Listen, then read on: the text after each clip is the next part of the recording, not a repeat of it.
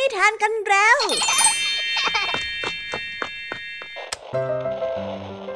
คุณกำลังรับฟังไทย PBS Radio ต่อจากนี้ไปขอเชิญทุกทุกท่าน รับฟังรายการ นิทานแสนสนุกสุดหันษาที่รังสรรค์มาเพื่อน้องๆ ในรายการ Kiss Out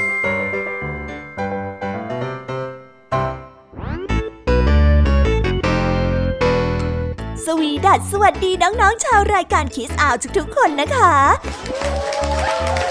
วันนี้พี่แยมมี่กับผองเพื่อน ก็ได้เตรียมนิทานสนุกๆมาเล่าให้กับน้องๆได้ฟัง เพื่อเปิดจินตนาการ แล้วก็ตะลุยไปกับโลกแห่งนิทานนั่นเอง น้องๆอยากจะรู้กันแล้วหรือยังคะ ว่าวันนี้พี่แยมมี่และผองเพื่อนได้เตรียมนิทานเรื่องอะไรมาฝากน้องๆกันบ้าง เอาละค่ะ เราไปเริ่มต้นกันที่นิทานของคุณครูไหว วันนี้นะคะ คุณครูไหวได้จัดเตรียมนิทานทั้งสองเรื่องมาฝากพวกเรากันค่ะ ในนิทานเรื่องแรกของคุณครูไหว มีชื่อเรื่องว่า แก้แค้นด้วยกระล่ำปลี ต่อกันด้วยเรื่อง แผนทวงคืนของวิเศษส่วนนิทานของทั้งสองเรื่องนี้จะเป็นอย่างไร และจะสนุกสนานมากแค่ไหน น้องๆต้องรอติดตามรับฟังกันในช่วงของคุณครูไหวใจดีกันนะคะ ส่วนนิทานของพี่ยามีในวันนี้ได้จัดเตรียมมาฝากน้องๆกันสองเรื่อง แต่น้องๆอย่าเพิ่งเสียใจไปนะคะ ว่าทำไมวันนี้ถึงมีแค่สองเรื่อง แต่พี่ยามีนี่ขอ confirm ความสนุกเลยค่ะ ว่าไม่แพ้คุณครูหายอย่างแน่นอน นิทานของเราในวันนี้มากันในชื่อเรื่องว่า เวทมนต์ของคิวปิด ต่อกันด้วยเรื่องความแข็งแกร่งของเดซี่ ส่วนเรื่องราวของนิทานทั้งสองเรื่องนี้จะเป็นอย่างไร จะสนุกสนานสู้คุณครูไหวเหมือนกับที่พี่ยามีบอกได้หรือเปล่านั้น น้องๆต้องไปรอติดตามรับฟังกันในช่วงพี่ยามีเล่าให้ฟังกันนะคะ นิทานสุภาษิตในวันนี้เจ้าจ้อยที่เดินปึงปังมาจากบ้าน ได้มาหยุดอยู่ที่ร้านค้าของป้าสี และบังเอิญไปพบเข้ากับพออ จึงได้นั่งพูดคุยกันปรับความเข้าใจ เจ้าจ้อยได้เล่าเรื่องบางอย่างให้กับพออได้ฟัง แต่พออบอกว่าเจ้าจ้อยยังมีเบี้ยน้อยหอยน้อย จากนั้นเจ้าจ้อยจึงยอมฟังพออเอ๊ะ สำนวนนี้มีความหมายว่าอย่างไรกัน ไปติดตามรับฟังพร้อมๆกันในช่วงของนิทานสุภาษิตกันได้เลยนะคะ และในวันนี้นะคะพี่เด็กดีได้เตรียมนิทานเรื่อง เรียนแบบผิดๆมาฝากกันค่ะ ส่วนเรื่องราวของนิทานเรื่องนี้จะเป็นอย่างไร จะสนุกสนานมากแค่ไหน น้องๆ ห้ามพลาดเด็ดขาดเลยนะคะในช่วงท้ายรายการกับพี่เด็กดีของเราค่ะ โอ้โห เป็นยังไงกันบ้างล่ะคะ แค่ได้ยินแค่ชื่อเรื่องนิทานก็น่าสนุกแล้วใช่ไหมล่ะคะเด็กๆ พี่ยามีก็ตื่นเต้นอยากจะฟังนิทานที่น้องๆ รอฟังอยู่ไม่ไหวแล้วล่ะค่ะ งั้นเอาเป็นว่าเราไปฟังนิทานทั้งหมดเลยดีกว่าไหมคะ งั้นถ้าน้องๆ พร้อมกันแล้ว เราไปพร้อมกันเลยดีกว่านะคะสามสองหนึ่งไปกันเลย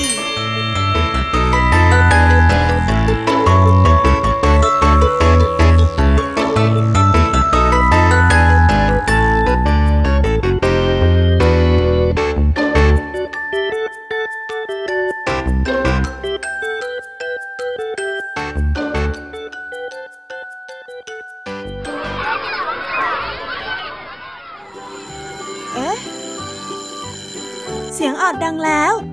อุ้ยต้องไปเข้าเรียนแล้วล่ะค่ะ ไม่รอช้า เราไปหาคุณครูไหวกันเถอะ ไปกันเลย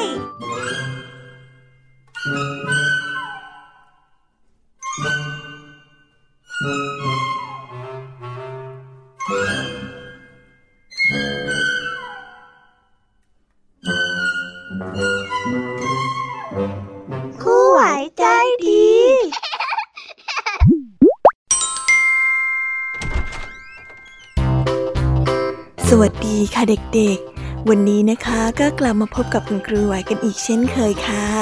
และแน่นอนนะคะ ว่ามาพบกับคุณครูไหวแบบนี้ ก็ต้องมาพบกับนิทานที่แสนสนุกด้วยกันทั้งสองเรื่อง และในวันนี้คุณครูไหวได้จัดเตรียมนิทานที่แฝงไปด้วยแง่คิดคติสอนใจมาฝากเด็กๆกันค่ะ และในนิทานเรื่องแรก ที่คุณครูไหวได้จัดเตรียมมาฝากกันนั้น มีชื่อเรื่องว่า แก้แค้นด้วยกระหล่ำปี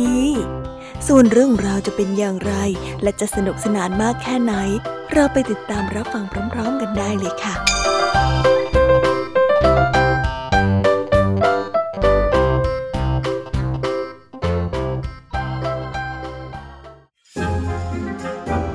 ละครั้งหนึ่งนานมาแล้ว มีตำนานเรื่องเล่าถึงนายพลานผู้โชคดี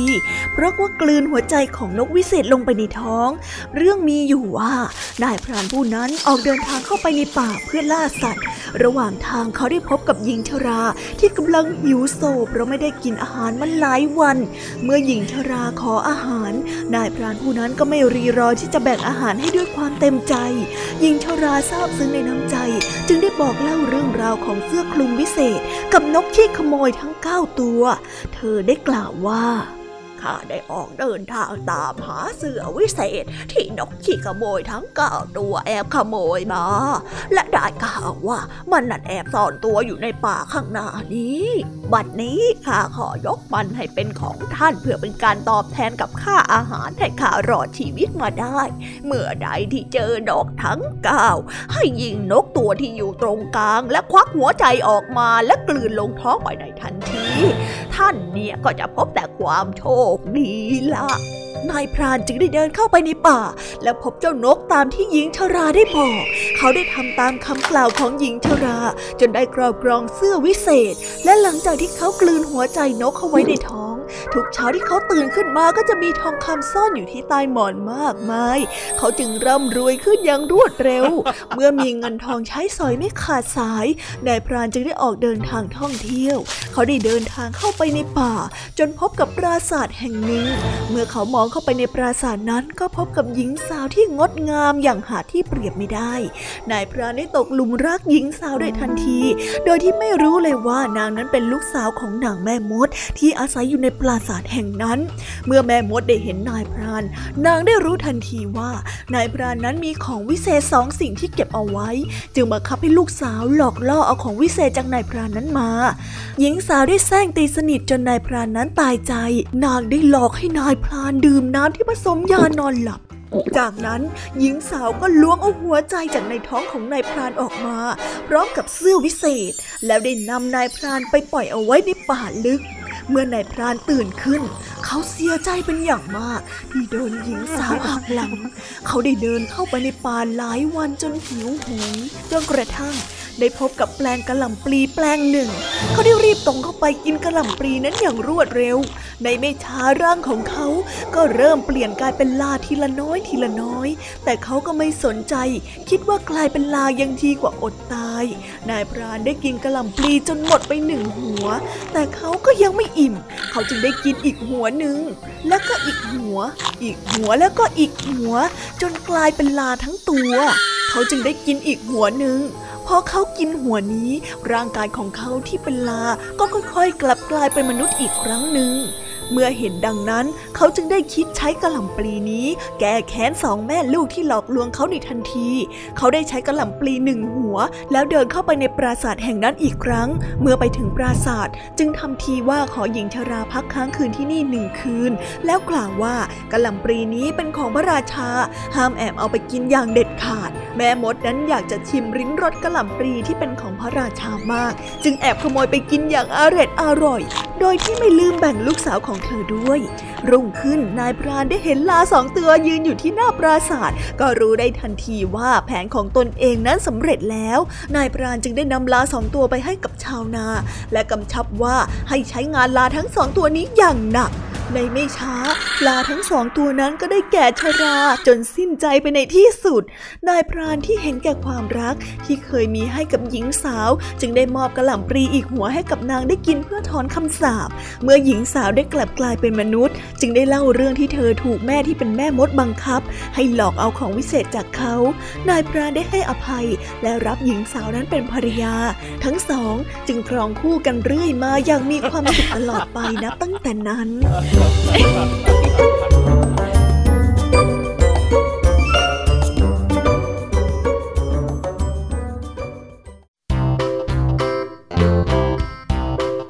และก็จบกันไปเป็นที่เรียบร้อยแล้วนะคะสำหรับนิทานในเรื่องแรกของคุณครูไหว เป็นไงกันบ้างคะเด็กๆ สนุกกันหรือเปล่าคะ ถ้าเด็กๆสนุกกันแบบนี้เนี่ย งั้นเราไปต่อกันในนิทานเรื่องที่สองของคุณครูไหวกันต่อเลยนะ ในนิทานเรื่องที่สองของคุณครูไหว คุณครูไหวขอเสนอนิทานเรื่อง แผนทวงคืนของวิเศษ ส่วนเรื่องราวจะเป็นอย่างไร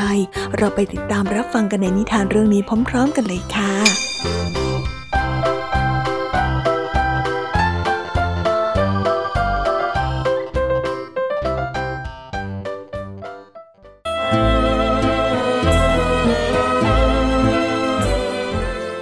กันละครั้งหนึ่งนานมาแล้วางตัดเสื้อยากจนคนหนึ่งมีลูกชายอยู่สามคน รายได้จากการรับจ้างตัดเสื้อไม่เพียงพอที่จะซื้ออาหารให้พวกเขาทั้งสี่ทั้งบ้านนั้นมีเพียงแค่แพะตัวเดียวเท่านั้น ที่คอยให้น้ำนมเพื่อเป็นอาหาร ผู้เป็นพ่อให้ลูกชายทั้งสามคนผลัดกันนำแพะออกไปกินหญ้าคนละวัน อยู่มาวันหนึ่ง ซึ่งเป็นเวรของลูกชายคนโต เขาก็ได้พาแพะออกไปกินหญ้าเหมือนที่แล้วมา เมื่อเขาถามแพะว่ากินอิ่มแล้วหรือยัง เมื่อเห็นแพะพยักหน้าเขาก็็ได้พากลับบ้าน เมื่อกลับมาถึงบ้าน พ่อได้ถามลูกชายว่าแพะนั้นกินหญ้าอิ่มแล้วหรือไม่ เขาตอบพ่อว่ากินอิ่มแล้ว จึงพากลับมา แต่พอช่างตัดเสื้อได้ถามแพะว่ากินหญ้าอิ่มแล้วหรือยัง แพะตัวนั้นกลับใส่หน้า เขาโกรธมากเพราะคิดว่าลูกชายนั้นโกหก ด้วยความโมโหจึงได้ไล่ลูกชายคนโตออกไปจากบ้านโดยทันที วันถัดมาลูกชายคนรองได้นำแพะออกไปกินหญ้าอีก เหตุการณ์ก็ไม่ต่างไปจากครั้งของพี่คนโต และจนมาถึงลูกชายคนเล็กเช่นเดียวกัน เขาต้องถูกไล่ออกไปจากบ้านเหมือนกับพี่ทั้งสองของเขา เมื่อไม่มีใครอีกแล้ว ช่างตัดเสื้อจึงต้องพาแพะออกไปกินหญ้าด้วยตัวเอง และเมื่อเขาได้ถามแพะว่ากินหญ้าอิ่มแล้วหรือไม่แพะก็ได้พยักหน้าเช่นเดิม แต่เมื่อเขาถามแพะว่ากินหญ้าอิ่มแล้วหรือไม่หลังจากที่มาถึงบ้านแล้ว ปรากฏว่าแพะตัวนั้นกลับสายหน้า ช่างตัดเสื้อจึงรู้ทันทีว่าที่ผ่านมาลูกชายทั้งสามของเขาไม่มีใครเลยที่โกหก เขาได้สำนึกและเสียใจที่ไล่ลูกชายทั้งสามออกจากบ้านไป แต่ก็ไม่รู้ว่าจะไปตามหาที่ไหน โดยที่หารู้ไม่ว่าลูกชายทั้งสามคนของเขานั้น ไม่มีใครโกรธช่างตัดเสื้อเลยแม้แต่น้อย แต่ที่ไม่ได้กลับมาเพราะคิดิดว่าจะต้องเดินทางเพื่อหาความรู้ใส่ตัวเสียก่อนลูกชายคนโตได้เรียนวิชาช่างไม้ เมื่อเรียนจบ อาจารย์ได้มอบโต๊ะวิเศษที่เนรมิตอาหารได้ตามที่ต้องการให้กับเขา เขาได้เดินทางกลับมาที่บ้าน เพื่อนำโต๊ะนั้นไปมอบให้กับพ่อของเขา ระหว่างทางลูกชายคนโตได้แวะพักที่โรงแรมแห่งหนึ่ง เย็นวันนั้นในขณะที่เขากำลังเนรมิตอาหารจากโต๊ะวิเศษ เจ้าของโรงแรมได้เห็นช่วงที่อาหารปรากฏอยู่บนโต๊ะของเขาพอดี กลางดึกเจ้าของโรงแรมจึงได้ย่องมาสับเปลี่ยนโต๊ะตัวนั้นไป เมื่อเขากลับมาถึงบ้าน เขาได้มอบโต๊ะนี้ให้กับพ่อของเขาพร้อมกับบอกสรรพคุณของมัน ช่างตัดเสื้อจึงได้เรียกเพื่อนบ้านมามากมาย และอวดโต๊ะนั้น แต่ไม่ว่าช่างตัดเสื้อจะเอ่ยชื่ออาหารมามากมายสารพัดก็ไม่มีจานอาหารโผล่ขึ้นมาเลยแม้แต่น้อย เขานั้นต้องอับอายชาวบ้านเป็นอย่างมาก ส่วนลูกชายคนรองได้ร่ำเรียนวิชาเลี้ยงสัตว์ ในวันที่สำเร็จการศึกษา อาจารย์ได้มอบลาวิเศษ ที่สามารถคายทองคำออกมาจากปาก เขาได้รีบเดินทางกลับบ้านเพื่อนำลาตัวนี้ไปให้กับพ่อของเขา ระหว่างทางเขาก็ได้แวะพักที่โรงแรมเดียวกันกับที่พี่ชายของเขาเคยพัก ในขณะที่ลาตัวนั้นกำลังคายทองคำออกมาจากปากเพื่อเป็นค่าที่พัก เจ้าของโรงแรมก็ได้เห็นเข้าพอดี ตอนกลางดึกคืนนั้นจึงได้เอาลาธรรมดาธรรมดาไปสับเปลี่ยนกับลาวิเศษ เมื่อลูกชายคนรองได้กลับมาถึงบ้าน ได้มอบลาตัวนี้ให้แก่พ่อของเขาแล้วบอกถึงสรรพคุณและความวิเศษของมัน แต่ไม่ว่าเขาจะพยายามทำอย่างไร ก็ไม่มีทองคำเล็ดลอดออกมาจากปากของลาเลย มีแต่เพียงน้ำลายเท่านั้นที่ออกมาทำให้ช่างตัดเสื้อผิดหวังในตัวของลูกชายเป็นอย่างมาก พี่ชายคนโตจึงได้เดินเข้ามาหาและถามว่า ระหว่างทางเนี่ยเจ้าแวะไปพักที่โรงแรมแห่งหนึ่งใช่หรือไม่ อ่าใช่ใช่ใช่ข้าแวะพักที่โรงแรมแห่งหนึ่งแล้วของวิเศษของข้าก็หายไปน่ะ ทั้งสองจึงได้รู้ว่าเจ้าของโรงแรมคงแอบสับเปลี่ยนของวิเศษไป ส่วนน้องชายคนเล็กได้เริ่มเรียนวิชาก่อสร้าง เมื่อเรียนจบเขาได้กระบองวิเศษที่สามารถเคลื่อนไหวได้เองตามแต่จะสั่ง แต่ก่อนที่จะออกเดินทาง เขาได้รับจดหมายจากพี่ชายให้ระวังเจ้าของโรงแรมเอาไว้ และเมื่อถึงเขาได้เดินทางเข้าไปพักที่โรงแรมแห่งนั้น เจ้าของโรงแรมได้เห็นกระบองที่เขาถือมาด้วย ก็คิดว่าของสิ่งนั้นต้องเป็นของวิเศษแน่ๆพอตกดึกเขาก็ได้นำกระบองนั้นมาสับเปลี่ยนอีก แต่แต่เขาคอยท่าอยู่ก่อนแล้ว จึงได้สั่งให้กระบองตีหัวของเจ้าของโรงแรม และกล่าวว่า เจ้าจะต้องนำโต๊ะวิเศษและลามาคืนให้กับข้าซะก่อนข้าจึงจะหยุดสั่งให้กระบองตีเจ้า ถ้าไม่อย่างนั้นเจ้าจะหัวโนยิ่งกว่านี้แน่ๆรีบจัดการเดี๋ยวนี้เลยนะ เมื่อเขาได้ของวิเศษทั้งสองอย่างกลับคืนมาแล้ว ก็ได้เร่งเดินทางกลับบ้าน และมอบของทั้งสองอย่างคืนให้แก่พี่ชายทั้งสอง และนับแต่นั้นเป็นต้นมาครอบครัวของช่างตัดเสื้อก็อยู่อย่างมีความสุขทุกวันก็จะกินอาหารมากมายจากโต๊ะวิเศษ และมีฐานะที่ดีขึ้นจากคำคำที่ลาคายออกมา และมีกระบองวิเศษที่คอยไล่หัวขโมยไม่ให้มากล้ำกลาย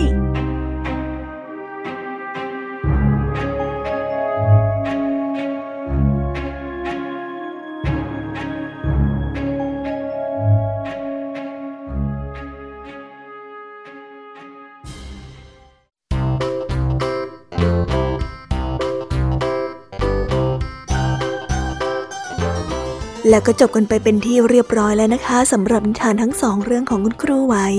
เป็นยังไงกันบ้างล่ะคะเด็กๆ วันนี้เนี่ยสนุกจุใจกันหรือเปล่าเอ่ยมีเด็กๆหลายคนเลยนะคะที่ยังไม่จุใจกัน งั้นเราไปต่อกันในนิทานช่วงต่อไปกันเลยดีกว่าไหมคะเอาละค่ะ งั้นเราไปต่อกันในนิทานช่วงต่อไปกับช่วงพี่ยามีเล่าให้ฟังกันเลยนะคะ แต่สำหรับตอนนี้เนี่ย เวลาของคุณครูไหวก็ได้หมดลงไปแล้ว งั้นครูไหวต้องขอตัวลากันไปก่อนแล้วนะคะ สวัสดีค่ะ บ๊ายบาย และพบกันใหม่นะคะเด็กๆ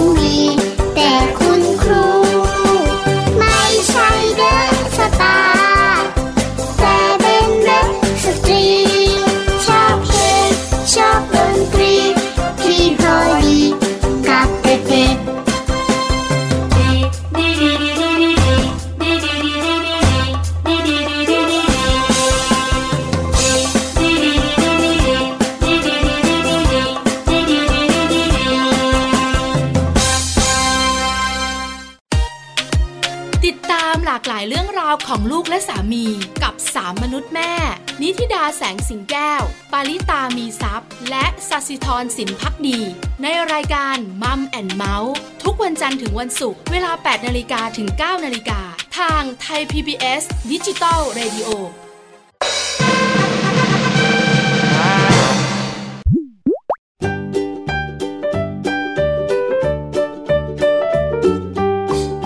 สวีดัสสวัสดีค่ะ น้อง ๆ ที่น่ารักทุก ๆ คนของพี่แยามีนะคะ ก็เปิดรายการมาพร้อมกับเสียงอันสดใสของพี่ยามีกันอีกแล้ว และวันนี้ค่ะนิทานเรื่องแรกที่พี่ยามีได้จัดเตรียมมาฝากน้องๆนั้น มีชื่อเรื่องว่าเวทมนต์ของคิวปิดส่วนเรื่องราวจะเป็นอย่างไรจะสนุกสนานมากแค่ไหน เราไปติดตามรับฟังพร้อมๆกันได้เลยค่ะ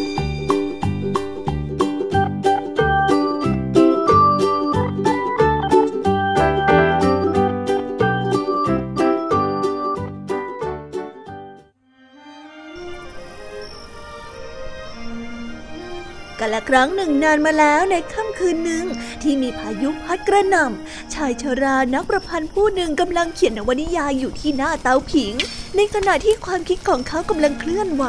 และค่อยๆ แปลเปลี่ยนเป็นตัวอักษรก๊อกก๊อกเปิดประตูหน่อยครับ ผมหนาวเหลือเกิน มีเสียงเด็กพูดหนึ่งดังมาจากประตูหน้าบ้านของเขา เด็กที่ไหนการออกมาเที่ยวเล่นนอกบ้านกลางพายุแบบนี้เนี่ยฮะ ชายชาราได้บ่นขึ้นก่อนที่จะลุกไปเปิดประตู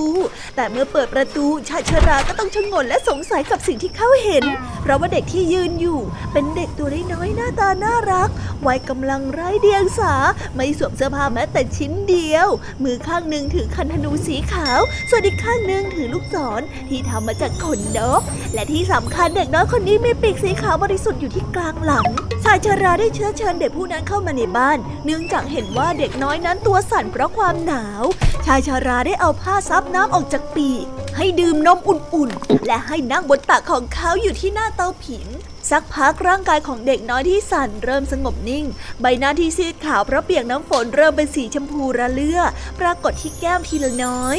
ไหนเจ้าลองเล่าเรื่องราวของเจ้าให้ตาฟังสิว่าทำไมถึงได้เดินอยู่เพียงลำพังท่ามกลางพายุแบบนี้ ชายชราได้ถามเด็กน้อยด้วยน้ำเสียงที่อ่อนโยน เพื่อแก้ข้อสงสัยให้ตนเองข้าชื่อว่าคิวปิด ยามใดที่ข้ายิงธนูก็จะมีเรื่องดีๆเกิดขึ้นนะครับ เด็กน้อยได้ตอบด้วยน้ำเสียงที่สดใส พร้อมกระโดดลงจากตักของชายชรา แล้ววิ่งกระโดดโลดเต้นไปรอบๆห้อง ชายชราได้จ้องมองเด็กน้อยด้วยใบหน้าที่ยิ้มแย้ม เพราะว่าใบหน้าที่น่ารักของเด็กน้อยนั้น เปล่งประกายไปทั่วบริเวณ ในใจก็คิดว่าถ้าเขามีหลานชายตัวน้อยๆแบบนี้ก็คงจะดี ทันใดนั้นคิวปิดก็ใช้คันธนูยิงสอนที่ทำด้วยขนนกเข้าที่หัวใจของชายชรา ชายชราสัมผัสถึงความรู้สึกเจ็บแปลบที่หน้าอก คิวปิดหัวเราะชอบใจ เปิดประตูแล้วหายไปท่ามกลางพายุ ชายชราสงสัยอย่างมากว่าเกิดอะไรขึ้นกับเขา แล้วคิวปิดทำเช่นนั้นทำไม อืม ไม่ได้การละ ฉันต้องเตือนทุกคนให้ระวังตัวว่าอย่าไปเปิดใจให้คิวปิด ถึงแม้จะเป็นเด็กน้อยที่แสนจะน่ารักก็ตาม ไม่ได้การไม่ได้การ ต้องรีบแล้วชายชาราได้เริ่มประพันธ์เรื่องราวที่เกี่ยวกับคิวปิด เพื่อเตือนให้ทุกคนได้รู้จักและระวังตัวเอาไว้ เพราะว่าคิวปิดจะทำร้ายเหมือนที่ตนนั้นโดนทำร้าย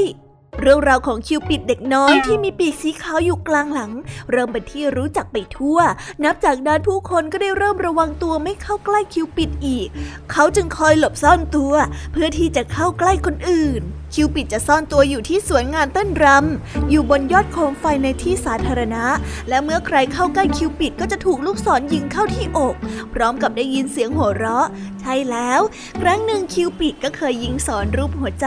เข้าไปที่คุณพ่อคุณแม่ของน้องๆที่ได้ฟังเรื่องราวของคิวปิด น้องๆอาจจะคิดว่าเด็กน้อยผู้นี้เป็นเด็กไม่ดีหรือเปล่า แต่ทว่าเป็นเรื่องที่แปลก ที่ใครๆได้สัมผัสกับลูกศรของคิวปิดกลับไม่มีใครสักคนที่ลืมเรื่องราวความรู้สึกที่ได้สัมผัสลูกศรนนั้นเลย เพราะเมื่อแผลที่หน้าอกเริ่มหายไปก็มักจะมีเรื่องราวดีๆ เกิดขึ้นกับคนผู้นั้นเสมอ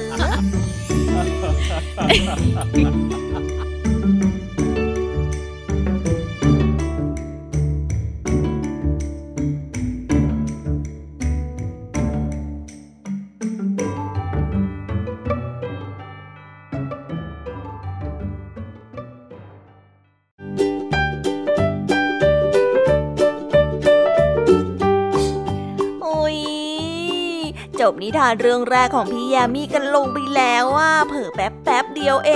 ง แต่พี่ยามีรู้นะคะว่าน้องๆออย่างไม่จุใจกันอย่างแน่นอน พี่ยามีก็เลยเตรียมนิทานในวเรื่องที่สองมาฝากเด็กๆกันค่ะ ในนิทานเรื่องที่สองนี้ มีชื่อเรื่องว่า ความแข็งแกร่งของเดซี่ส่วนเรื่องราวจะเป็นอย่างไร และจะสนุกสนานมากแค่ไหน เราไปรับฟังพร้อม ๆ กันได้เลยค่ะ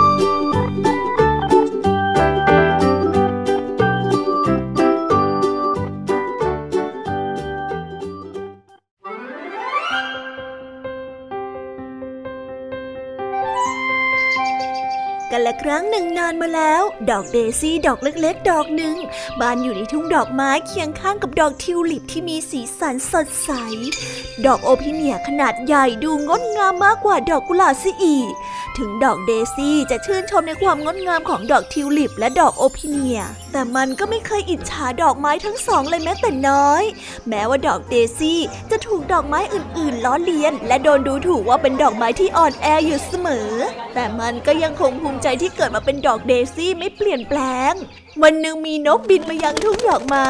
ดอกไม้ต่างๆ ในสวนแห่งนั้น รวมไปถึงดอกเดซี่ ต่างก็จ้องมองไปที่ตัวของนกอย่างใจจดใจจ่อ ว่านกตัวนั้นจะมาร้องเพลงให้ดอกไม้อื่นๆ ได้ฟังหรือเปล่า ดอกเดซี่ก็ต้องแปลกใจ ที่นกตัวนั้นบินมาหาเธอแล้วร้องเพลงให้เธอฟังอยู่ข้างๆ เธอดีใจเป็นอย่างมากที่นกน้อยตัวนั้นให้ความสำคัญกับเธอ ทั้งที่มันไม่น่าจะเป็นไปได้อ่านี่คือเรื่องชีวิตแสนที่สุดในชีวิตของฉันเลยล่ะดอกเดซี่ได้กล่าวกับนกตัวนั้นเบาๆ เราเป็นเพื่อนกันนะ นกน้อยได้พยักหน้าแสดงการตอบรับแล้วบินจากไป หลังจากนั้นไม่นานเด็กสาวผู้หนึ่งกำมีดเล่มเล็ก ๆ เดินเข้ามาในสวนดอกไม้ ดอกไม้ทุกดอกต่างรู้ดีว่าเด็กสาวผู้นั้นกำลังจะมาเด็ดดอกไม้ และใครการจะเป็นผู้โชคร้ายในวันนี้ ไม่นะคิวริบของฉันจังน่ากลัวอะไรอย่างนี้ ดอกเดซี่ร้องไห้เสียใจที่เด็กสาวตัดดอกทิวลิปที่เธอชื่นชมมาก ๆ ไปเสียแล้วเช้าวันต่อมาดอกเดซี่ได้ยินเสียงร้องของนกน้อยเพื่อนของเธอดังแว่วมาจากที่แห่งหนึ่ง ทำไมเสียงของนกน้อยดูเศร้าส้อยเสียเกินล่ะ ดอกเดซี่ได้กล่าวเบาๆ พร้อมกับมองไปรอบๆ เพื่อหาว่าเสียงนกน้อยนั้นมาจากที่ใด และดอกเดซี่ก็ได้รู้ว่าทำไมเสียงของนกน้อยถึงได้ดูเศร้าส้อยนัก นั่นก็เป็นเพราะว่ามันถูกจับเอาไว้ในกรงนั่นเอง ฉันต้องช่วยเธอออกมาให้ได้เลย ดอกเดซี่มีใจฮึกเหิมยิ่งนัก ทั้งที่ตัวเองนั้นเล็กนิดเดียว แต่มันก็พยายามคิดหาวิธีที่จะช่วยนกน้อยเพื่อนของตนออกมาจากกรงขัง และในขณะที่กำลังคิดอยู่นั้นก็มีเด็กชายสองคน เดินถือมีดไดย่าเข้ามาในสวนอ๋อตรงนี้แหละเหมาะที่สุดแล้วที่จะทำสนามหญ้าของเรา กล่าวจบเด็กทั้งสองก็ตัดทุกสิ่งทุกอย่างที่อยู่ตรงหน้า ดอกไม้ดอกแล้วดอกเล่าได้ถูกตัดจนหักราบไปกับพื้นเหลือแต่ตอ และในที่สุดก็ไม่มีดอกไม้ดอกใดเหลืออยู่ที่ทุ่งหญ้าแห่งนั้นอีกเลย ดอกไม้ทั้งหลายที่เคยดูถูกดอกเดซี่ว่า ดอกเล็กและอ่อนแอ ได้ล้มหายไปจากดอกเดซี่จนหมดแล้ว เพราะตอนนี้ในทุ่งโล่งที่ก่อนหน้านี้เต็มไปด้วยดอกไม้ เหลือแต่เพียงดอกเดซี่แค่ต้นเดียวเท่านั้น เพราะว่าความที่ดอกเดซี่ตัวเล็กมากนั่นเอง จึงทำให้รอดพ้นจากอันตรายที่ใหญ่หลวงในครั้งนี้ แต่ดอกเดซี่ก็ยังตกอยู่ในสถานการณ์ที่ลำบากอีกครั้ง เพราะตอนนี้เด็กน้อยผู้หนึ่งได้ถือมีดดายายืนจ้องดอกเดซี่อยู่อ้อย่าตัดเลยเราว่า ดอกไม้ดอกนี้ก็สวยดีนะ เราจะเอาไว้ที่บ้านของเราดีกว่า น้องอีกคนหนึ่งได้ก้มลงมาที่ดอกเดซี่ แล้วเธอก็ขุดขึ้นมาจากดิน เด็กน้อยได้วิ่งกลับบ้านและนำเธอใส่ไว้ในกระถาง เมื่อมองไปข้างๆ ดอกเดซี่ก็พบว่านกน้อยที่อยู่ในกรงกำลังจะเสียชีวิตแล้วเพราะดูเหมือนว่าเด็กน้อยที่จับมันมาตั้งแต่เมื่อวาน ลืมให้ข้าวให้น้ำแก่มัน นกน้อยนกน้อย นกน้อยเป็นยังไงบ้างแค่ดอกเดซี่ไงจำได้ไหมอดทนอีกหน่อยนึงนะ ฉันจะหาทางช่วยเธอให้ได้เลย นกน้อยได้หันไปมองดอกเดซี่และยิ้มให้เล็กน้อย แต่มันก็ไม่เหลือเรี่ยวแรงมากพอที่จะส่งเสียงขอบคุณดอกเดซี่เลย ไม่เพียงเพราะว่ามันขาดน้ำเท่านั้น แต่นกน้อยตรอมใจที่มันจะต้องอยู่แบบไร้อิสระแบบนี้ เจ้านกน้อยได้จ้องมองที่ดอกเดซี่ตลอดเวลาจนกระทั่งมันสิ้นใจ เมื่อเด็กน้อยได้กลับมาเห็นว่านกน้อยนั้นเสียชีวิตไปแล้ว ก็ได้เอาศพนกน้อยออกมาจากกรง และโยนมันทิ้งไปอย่างไม่ใยดี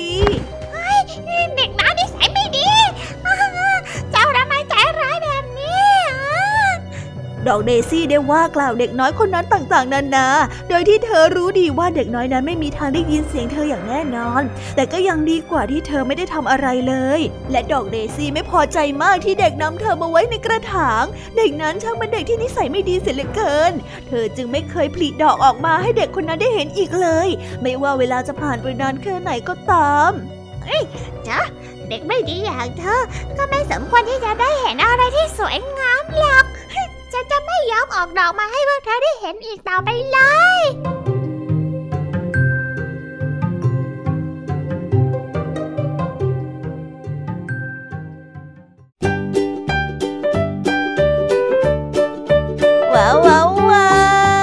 จบกันไปเป็นที่เรียบร้อยแล้วนะคะสำหรับนิทานของพี่ยามีเป็นไงกันบ้างคะเด็กๆ ได้ข้อคิดหรือว่าคติสอนใจอะไรกันไปบ้าง อย่าลืมนำไปเล่าให้กับเพื่อนๆที่โรงเรียนได้รับฟังกันด้วยนะคะ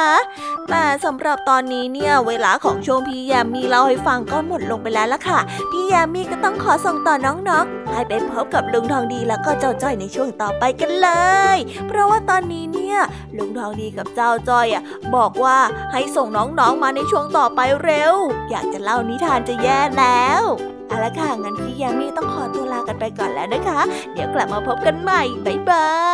ย ไปหาลุงทองดีกับเจ้าจอยกันเลยค่ะ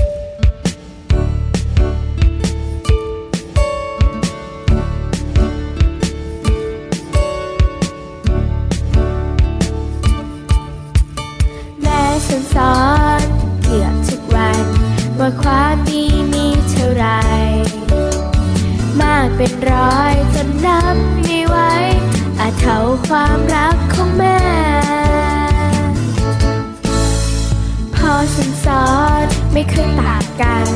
ว่าทำดีได้ดีแน่สิบอย่างเนี้ยเป็นความดีแท้แค่เรามันทำ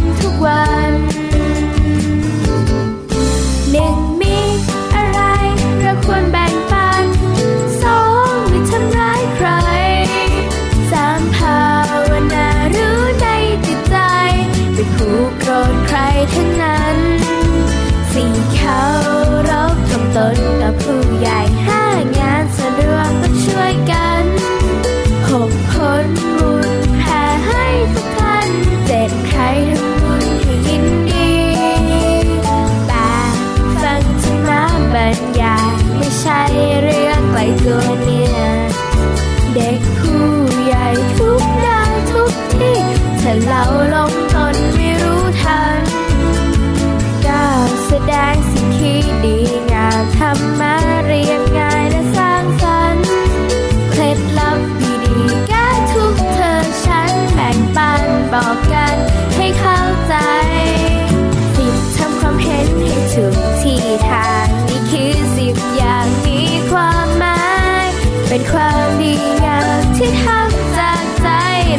ำเพื่อพ่อและแม่จะทำให้พ่อและแม่ จะทำเพื่อพ่อและแม่ และทำด้วยใจจริงแท้ This is Thai PBS Podcast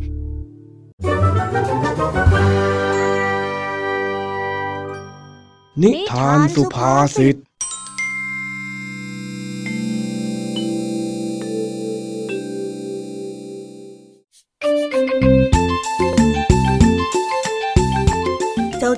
ดินปึงปังมาจากบ้าน แล้วมาหยุดที่ร้านค้าของป้าสี ซึ่งบังเอิญว่าพออก็มานั่งกินก๋วยเตี๋ยวอยู่ เจ้าจ้อยจึงเดินเข้าไปหาและทักทายพออ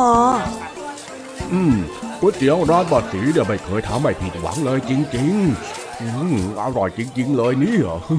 พออครับอ้าวจ้อยเอกเหรอ ว่าไงล่ะมีอะไรหรือเปล่า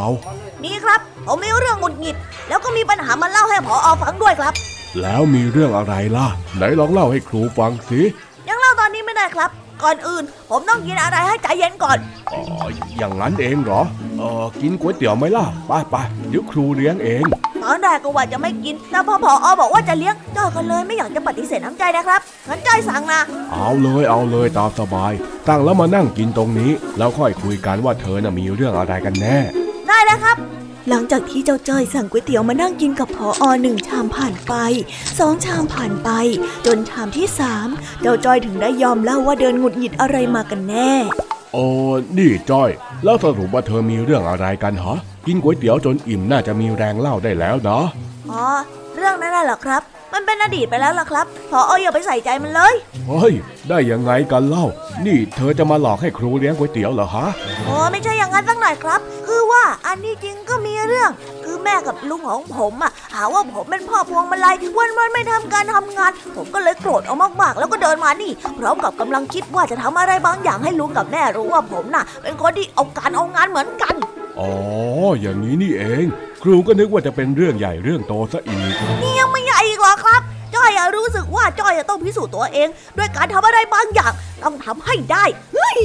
แล้วคิดหรือยังเราว่าจะทำอะไรเพื่อพิสูจน์ตัวเองน่ะก็อ๋อ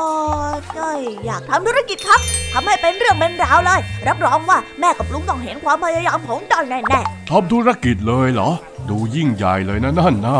ว่าแต่เธอจะทำธุรกิจอะไรล่ะๆจ้อยก็จะ เอ๊ะจ้อยว่าจ้อยจะ ฮะนั่นแหละสิครับ อย่างจ้อยนี่ทำธุรกิจอะไรบ้างอะยังเธอเนี่ยยังทำธุรกิจไม่ได้หรอกจอย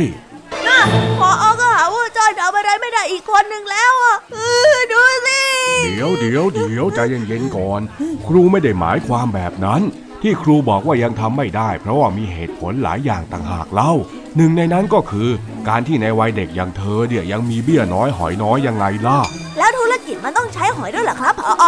ไม่ใช่อย่างนั้น เบี้ยน้อยหอยน้อยที่บอกเนี่ยเป็นสำนวนไทยที่หมายถึง มีงบน้อย มีเงินไม่มากต่างหากเล่า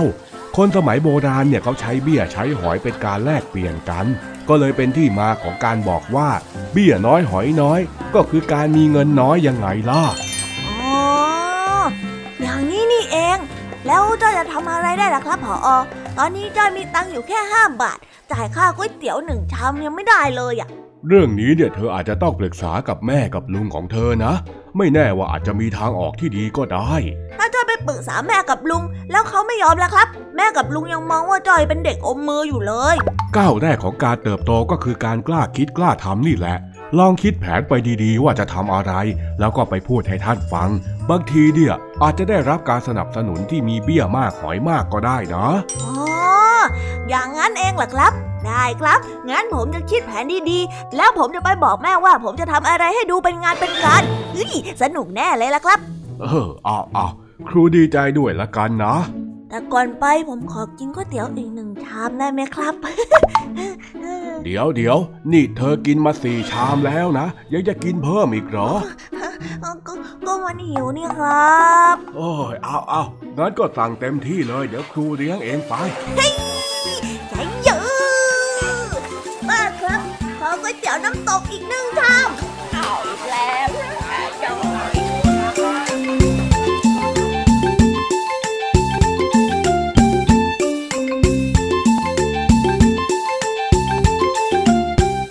บกันไปเป็นที่เรียบร้อยแล้วนะคะสำหรับนิทานสุภาษิตในวันนี้ เป็นยังไงกันบ้างล่ะคะ สนุกสนานกันหรือเปล่าเอ่ยนิทานสุภาษิตจบกันไปแล้ว แต่เราก็ยังมีนิทานเด็กดีมารอน้องๆอยู่ในช่วงท้ายรายการนะคะ งั้นเราไม่รอช้าไปฟังนิทานเด็กดีกันเลยค่ะ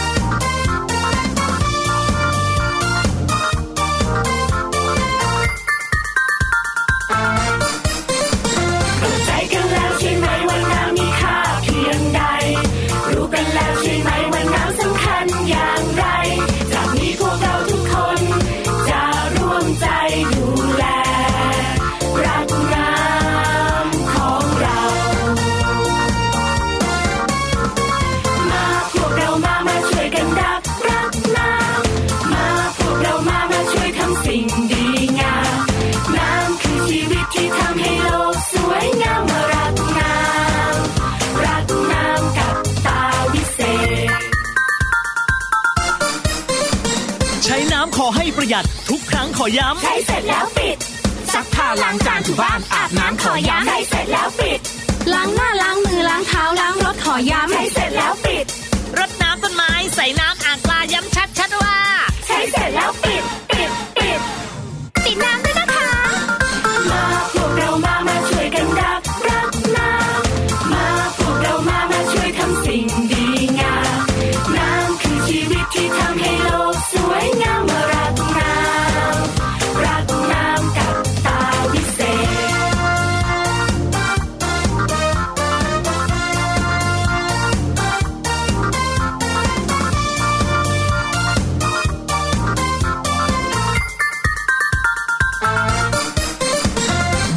ว่าน้ำทุกหยดจะไม่มีวันหมด ต้องช่วยกันปิด ดื่มน้ำให้หมด ปิดน้ำให้สนิทจะไม่วิกฤตต้องช่วยกันปิด ไม่เหลือน้ำทิ้ง ไม่ทิ้งน้ำเสียบอกกันเคลียร์ต้องช่วยกันปิด เราคิดก่อนใช้เราใช้แล้วคิดใครลืมเรื่องสกิปให้ช่วย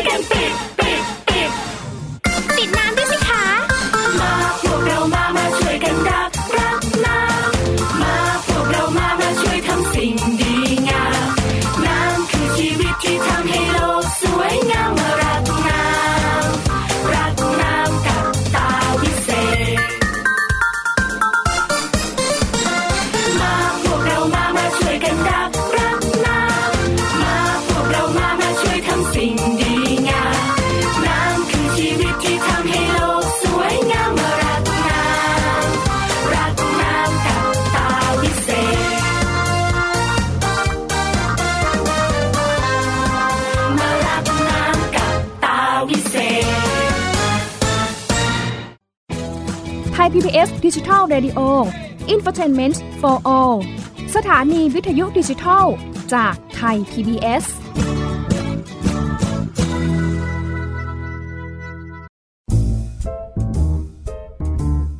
นิทานเด็กดี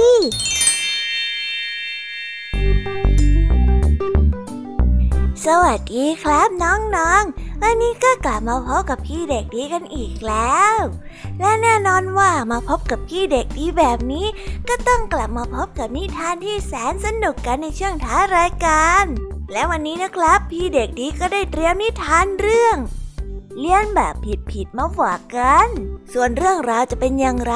ถ้าน้องๆออยากจะรู้กันแล้ว งั้นเราไปติดตามรับฟังกันได้เลยครับ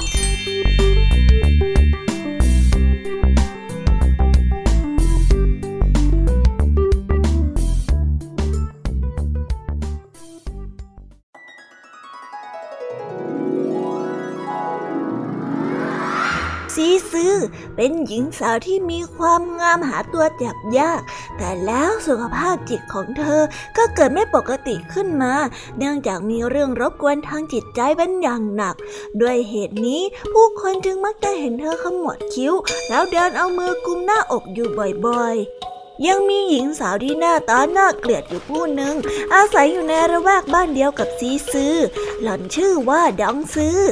วันหนึ่งดองซือได้เห็นซีซือเดินอยู่ที่ถนนในหมู่บ้านหล่อนได้รู้สึกชื่นชมในตัวของซีซือมาก เพราะว่าเธอสวยงาม เมื่อกลับมาที่บ้านของดองซือก็ตัดสินใจว่าจะเลียนแบบท่าทางการเดิน และอากับกิริยาทุกอย่างของซีซือแต่เมื่อปฏิบัติตนเช่นนั้น หล่อนก็ยิ่งดูน่าเกลียดมากยิ่งขึ้นกว่าเดิมไปอีก กิริยาท่าทางของดองซือน่าเกลียดมาก จนครั้งใดที่หล่อนเดินออกมาจากบ้านบรรดาคนรวยก็จะปิดบ้านของตนอย่างแน่น และรังเกียจที่จะออกมาเดินนอกบ้านเพราะไม่ต้องการที่จะพบหล่อนเลย ส่วนคนจนก็พยายามจะหนีห่างจากหล่อน โดยการเดินเลี่ยงไปอีกทาง อันนี้จาดองซือผู้ที่มีหน้าตาน่าเกลียดอยู่แล้ว กลับเข้าใจผิดว่าการขมวดคิ้วและเดินกุมอกนั้นเป็นกิริยาที่สวยงามเหมือนกับซีซือเธอต้องกลับมานั่งเสียใจแล้วร้องไห้อยู่เพียงผู้เดียว เพราะว่าไม่มีใครสนใจเธอเลย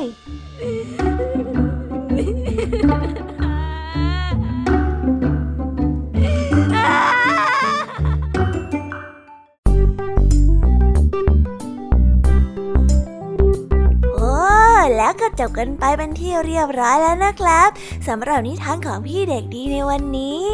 เป็นยังไงกันบ้างล่ะครับน้องๆ สนุกกันหรือเปล่าเอ่ยถ้าน้องๆสนุกกันแบบนี้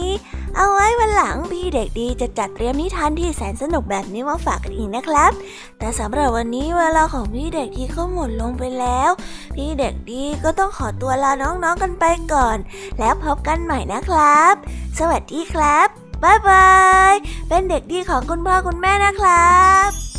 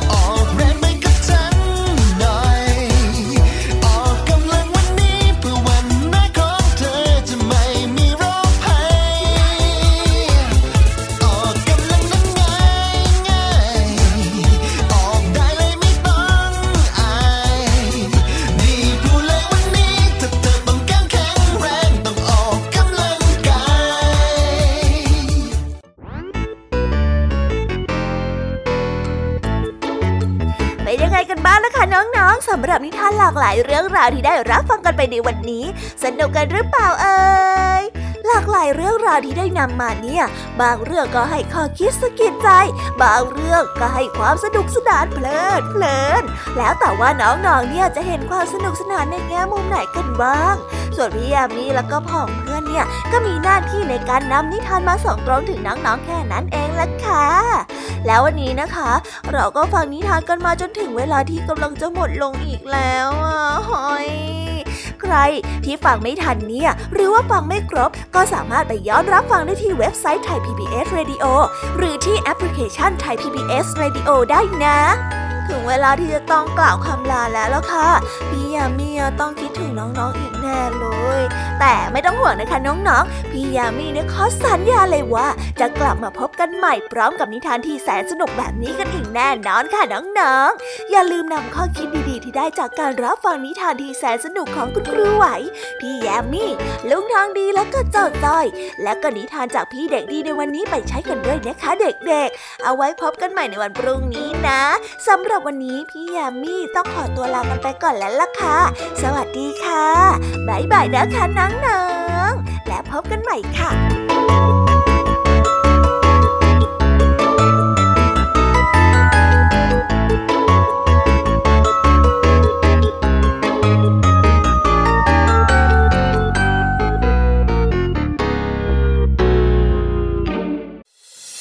ติดตามรับฟังรายการย้อนหลังได้ที่เว็บไซต์และแอปพลิเคชันไทย PBS Radio